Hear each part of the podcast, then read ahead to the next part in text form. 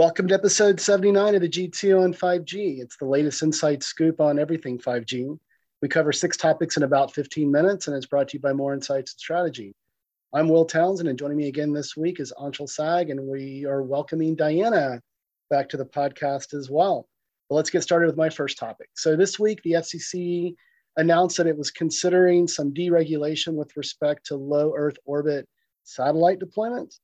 And so, what's the real angle here for service providers? Well, one of the things that the FCC is proposing is, and it's interesting because it's sort of counter to um, what we've been hearing around the FAA and, and interference, but let, let, me get to that. Uh, my details here. So, um, they're actually, the uh, FCC is considering extending interference protections granted to what, what they state are existing operators of non-geo satellite services. So they expect that this will help open things up a little bit more and allow more entrance, um, you know, into the into the space here.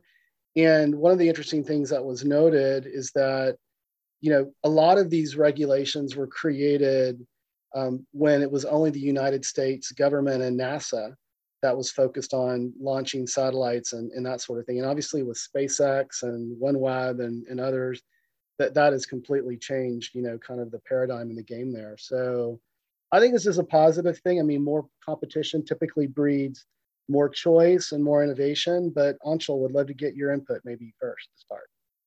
Yeah, I think it's interesting. I think the thing I'm worried about is really just about how many of these satellites are going to be in space um, and what kind of space debris they will create because there are going to be ones that fail.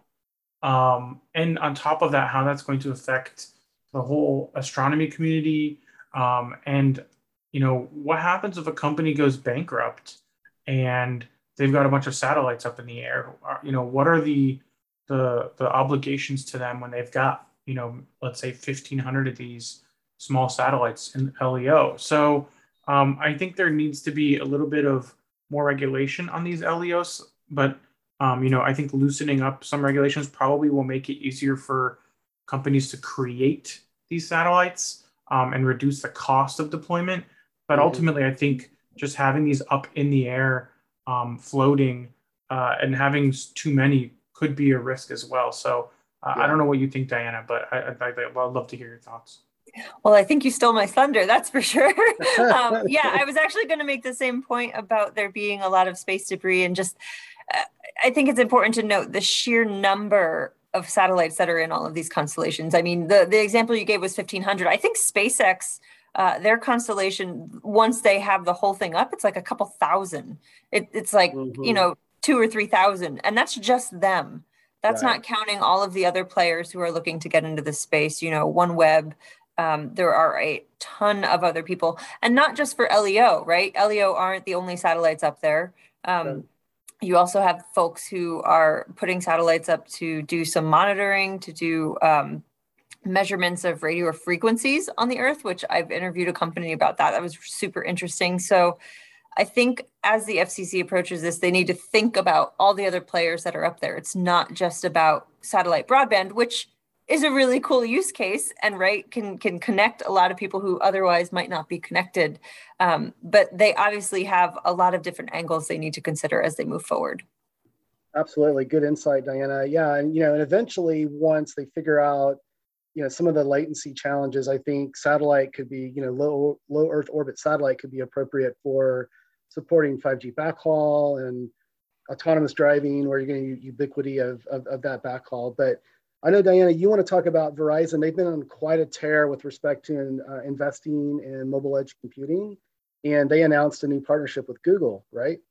Yeah, so they added Google Cloud to their list of cloud partners for 5G mobile edge computing. Um, they are already working with AWS and Microsoft. Um, and this to me kind of seems like a pretty significant win for Google Cloud because um, they've been working really hard to grow the cloud business at Google. Um, and I think in Q3, for example, they managed to increase cloud revenue 45% uh, to just around 5 billion. Uh, it was around 3.44 uh, in Q3 of last year. So they're growing at a pretty quick clip. Um, and all of the stuff I've seen um, or some of the analysis I've seen has indicated that they really need to prove themselves in terms of winning big accounts. And to me, Verizon is a big account. Um, one of the things I'm interested to learn more about is whether operators can really trust the cloud, right? I mean, I think it's a fair question to ask given Amazon just had that huge outage. Uh, I think it was last week by now. Um, and then and had, had, another, another brief. One. Yeah, they yeah, had another blip. Um, and so, you know, maybe for Verizon, I know Verizon has said in the past that there are certain functions uh, of the network that they're not going to be putting in the public cloud. They're going to keep those private. Um, but for a company like I think AT and T, who I think is really, you know, going at this uh, full on, I, I think it's a different story, and I think people need to be just a little bit careful. Um, because it seems like we're putting a lot of really critical systems all in one place. I don't know, Angela, what do you think? I think that there's definitely some validity to um, saying that you know Google's um, this is a big deal for Google in terms of winning, um, but I will say they're the last ones to win Verizon out right. of the big three.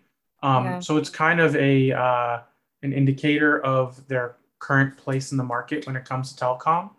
Um, and I would also say that you're right. The cloud is not infallible, um, and there should always be some form of backup to address that. Um, and I think that you know everybody who had any kind of Amazon device um, that was connected to AWS wasn't able to use it uh, that day when you know AWS went down on the East Coast. So um, the way I look at it is um, there's definitely some uh, fallback that needs to be built into place for these things, whether it be the cell network or you know do- applications that are just running off the edge cloud. So I think it's absolutely a valid concern, and I think uh, there needs to be some more redundancy built into these systems. Will, do you have anything to add before we jump to Anshel's first topic? Yeah, I mean, you know, I, I agree with you know what what the two of you said. You know, Google has certainly been in third place, and that this is a nice win for them. But you know, certainly from my perspective, you know, Verizon is wanting to, you know, inch, you know, leverage across all of the, the the big public cloud providers with respect to their their their MEC deployment. And it's probably, you know, to ensure, you know, ubiquitous service as we've been speaking about, as well as just, you know, leveraging, you know, the, you know, kind of the OPEX spend there as well. You know, Diana, you mentioned AT&T, they're betting big, putting, you know, 5G core in the cloud but it's not infallible. And um, there will definitely have to be redundancies and backups, but uh, completely agree with, with both of your insights. Back to you, Anshel, for your first. Absolutely. So uh, I wanted to talk about yet another uh, 5G uplink record. Um, we have been talking about, you know, 5G downlink for a long time, and uh, there's all kinds of big numbers people are throwing out, but very little has been talked about uplink until this year.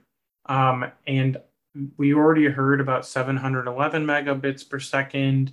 Um, we heard about 500 megabits per second um, going back or later this year or earlier this year. Um, and now we're talking about 986 megabits per second. Uh, and this was a, uh, a record achieved by Ericsson, Telstra, and Qualcomm.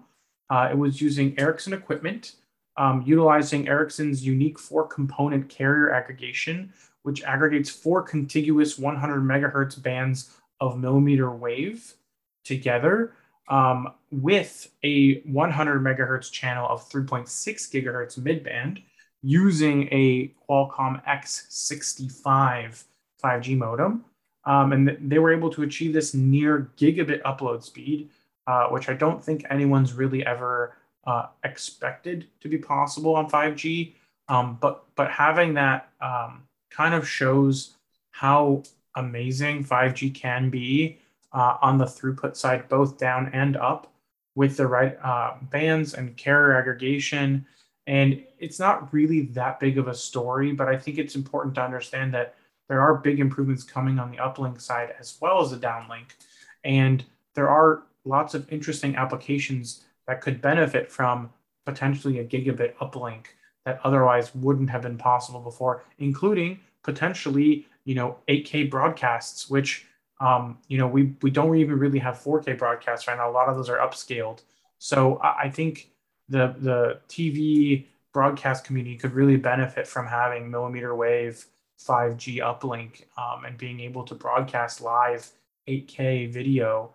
Um, and you know, we were at the Qualcomm Snapdragon Tech Summit a couple weeks ago, and um, they were showing an 8K uh, demo of a live 8K broadcast back and forth video chat, and that wouldn't be possible without a really crazy uplink. So um, I'm excited to see where this goes, and hopefully we'll see it, you know, um, in other places. Um, and you know, with millimeter wave penetration improving on Verizon and potentially other carriers around the world, this could be a possibility in more places. But but it's important to remember this is still fairly tied to millimeter wave.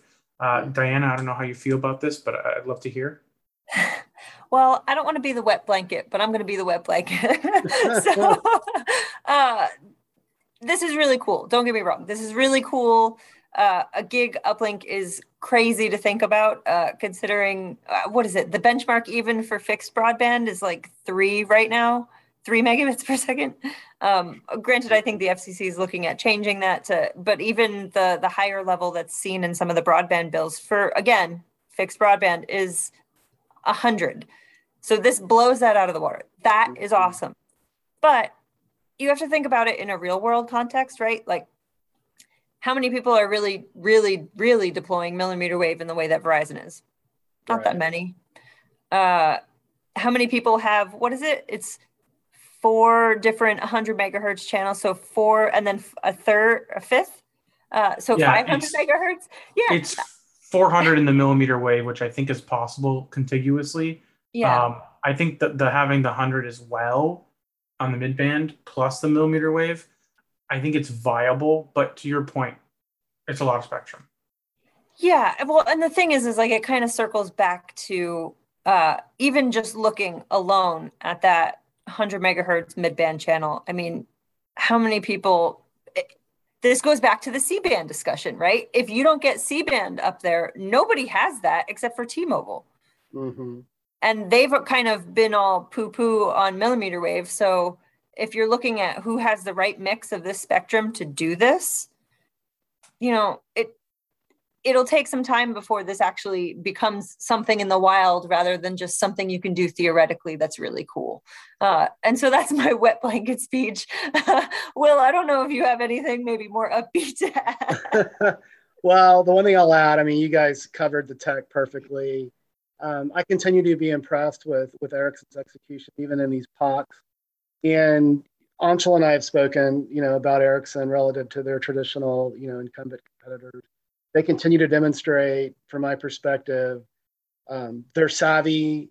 They're they're investing quite a bit in, in 5G with various labs and efforts and that sort of thing. And this just points again to how strong Ericsson is positioned uh, not that Nokia and Samsung aren't aren't doing well, but but certainly Ericsson, in my mind, is in the pole position.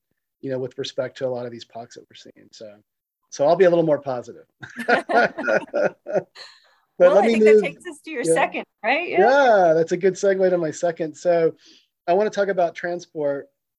And uh, there was news released this week that Ciena is taking a lot of Huawei's lunch money particularly in um, in Europe and in India.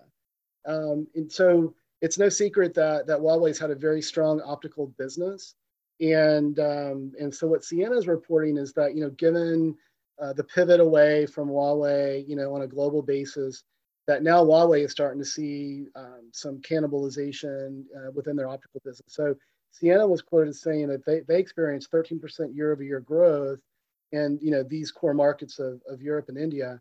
And what's also interesting, I was recently on um, a Cisco call where their mass scale infrastructure group was talking about optical and how they've really been growing that business, you know, tremendously. So it seems to me that not only Ciena, but companies like Cisco, who are, you know, Cisco is also very strong in optical, um, is really taking some share. So, you know, what, what are the negatives there? I mean, you're you're forcing out someone uh, as a competitor. Typically, when you do that, you know, sometimes economics, you know, cost points rise, that sort of thing. Certainly, Huawei has been a pro, pretty prolific patent filer. I think, you know, in Europe, they were either number one or number two. And again, like patent counting, in my opinion, is not an indication of innovation, but but certainly here's another area where, where, where Huawei is getting squeezed. And, you know, Anshel, I know you and I have talked a lot about this dynamic, but would like to get your, your, in, your input and perspective there. Yeah, I, I think um, Pandora's box has been opened when it comes to Huawei. Mm-hmm. Um, and I think uh, once the momentum against Huawei has occurred, uh, I, I'm not really sure what other avenues um, they have left. Um, you know, they, there's going to be a certain number of markets that they're purely limited to because right. of, um, you know, these government actions. So um, there's not really much that they can do.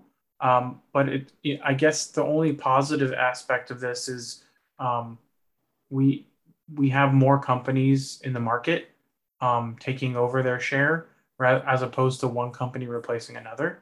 Um, and a diversity of vendors is a good thing for the industry. Mm-hmm. Um, but that's all I can think of that's really a positive of this because I, you know I'm just not really a big fan of government regulation where it's not necessary or there isn't, you know, uh, concrete evidence uh, supporting it. Uh, I don't know. What, what, do you think, Diana?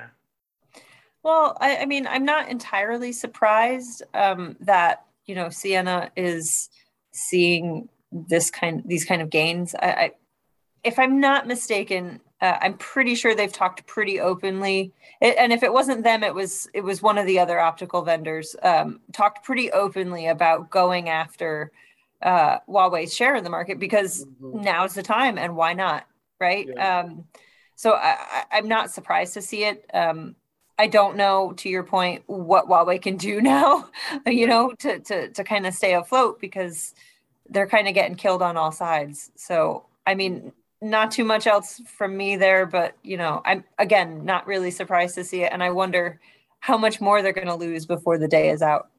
Yeah, and I think what they're going to have to do, I mean, they're sort of their last stand is building their their enterprise networking, you know, business in, in those countries, and it's primarily going to be China, where they're still they're still accepted. But you know, certainly when it comes to cellular infrastructure and now optical, it's it's not boding well for them. But Diana, let's go to your second topic, and you want to talk about T-Mobile this week.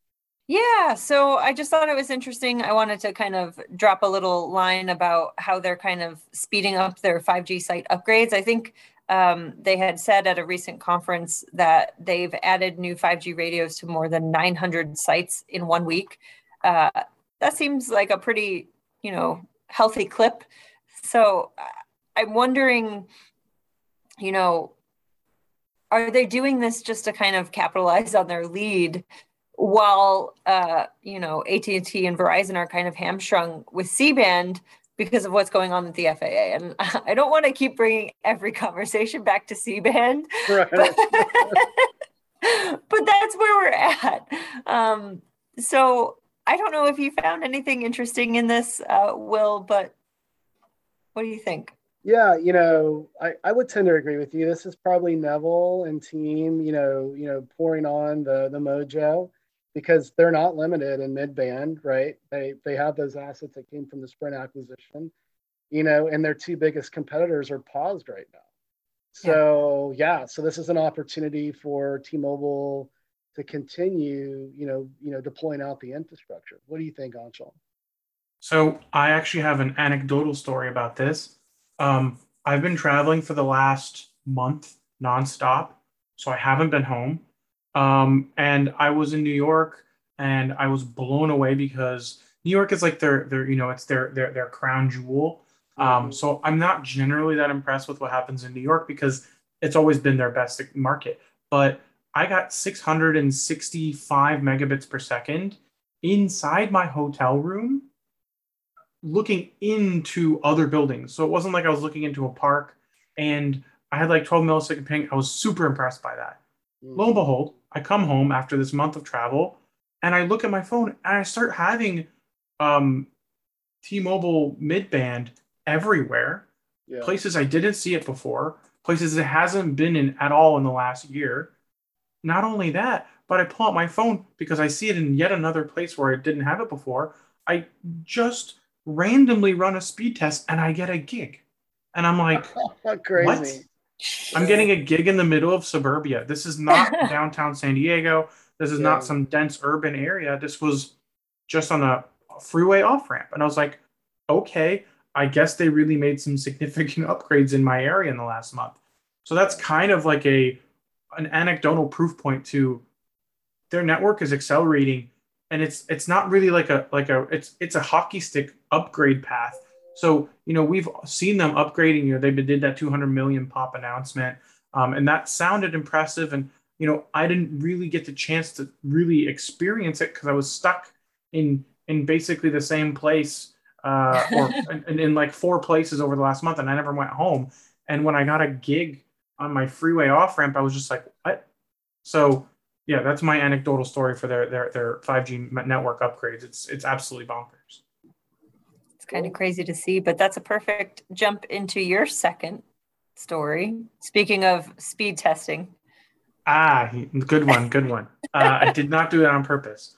Um, so Ookla, uh, which is the parent company of Speedtest, uh, and is you know very commonly known within the industry for providing uh, user-based um, you know connections, they uh, acquired RootMetrics, which is a uh, another 5G slash network uh, coverage uh, provider.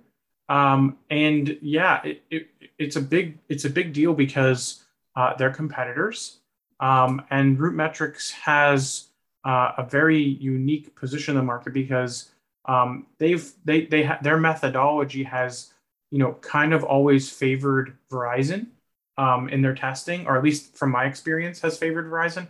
And I think Verizon's always liked their test results. So that, you know, there's a little bit of a positive feedback loop there. But I think what's interesting about the acquisition is it will allow for, um, you know, people to get more comprehensive uh, kind of experience in terms of what the network results will be because I think when you combine a root metrics methodology with Ookla's real world user speed tests, I think there's a really interesting opportunity there for um, a more comprehensive network solution kind of thing. But it also removes one company from the competitiveness of this. And, you know, I've always kind of gone like, okay, let's see RootMetrics, let's see Ookla, uh, let's see OpenSignal, and kind of marry the three together to get a, a, a, kind of an idea of what's going on. So now that we have two of them kind of melding together, you know, I'm not really sure how that will balance things out. Um, but you know, I, I, think it's it's an interesting thing, and it's going to make a, a, big difference in how people perceive 5G coverage and speeds. Um, I'd love to hear your thoughts, Will. I just, you know, I hope it doesn't sort of, you know, homogenize to your point um, the evaluation and the testing because it seems i mean you, you're more you follow this more closely than i do but it just seems like you know these different you know companies that that do these speed tests like they have different criteria. You know some are in cars some do this some do that. And so th- there isn't sort of a consistent recipe for doing this. So to your point my my my hope and expectation is that the two of these companies coming together doesn't homogenize things or you know you know limit you know, kind of, you know, the, the, the parameters. So, I mean, that's just my two cents. Diane, what do you think? Yeah. Um, I, so, I mean, back to your point, Anshel, about there being one less competitor, I, I just kind of also want to reiterate that they had totally different methodologies. Uh, one was crowdsourced, one was drive testing, which to your point, the drive testing tends to favor Verizon. Mm-hmm. Um, I think, well, I think they said at first they're going to maintain the separate brands. So it'll be interesting to see how long it takes them to marry those two data sets. Um, one of the other things I'm interested to see is who decides to claim statistics from the new company, uh, right? Because there's there's clearly a very uh, big gap in who uses what. You know, Ookla, RootMetrics, um, OpenSignal when they're bragging about their coverage. They all use a different one because that's the one that's best for them. them. Yeah. yeah. And it'll be interesting to see how the two that usually use uh, Ookla and Rootmetrics decide which statistics to cherry pick. if mm-hmm. so, uh, I'll, I'll be keeping an eye on that for sure. But uh, that's really the only thing I had to add. I think there's a bonus topic. Yeah, Anshel gets a bonus topic. yes. So uh, I'm not that special, uh, but I will say I have a bonus topic, which is uh, the 5G, uh, anti 5G products are back in swing. Uh, one of them was actually made it to the BBC News an hour ago, which is why I'm adding this uh, as a 5G bonus topic. Um, they said that they found some necklaces and accessories claiming to protect people from 5G mobile networks were actually found to be radioactive, which is the biggest no! thing ever. Um, the Dutch Authority for Nuclear Safety and Radiation Protection, ANVS, issued a warning about 10 products it found that gave off harmful ionizing radiation. Good so day. not only is it not doing what it's supposed to do, it's actually doing exactly what it's not supposed to do. And they said that there was a, a bracelet from a company called Magnetix that uh, had an energy armor product that was giving off radiation. Um, and there was um, there have been multiple um, inquiries in the UK, and we've you know there's things we found on Amazon.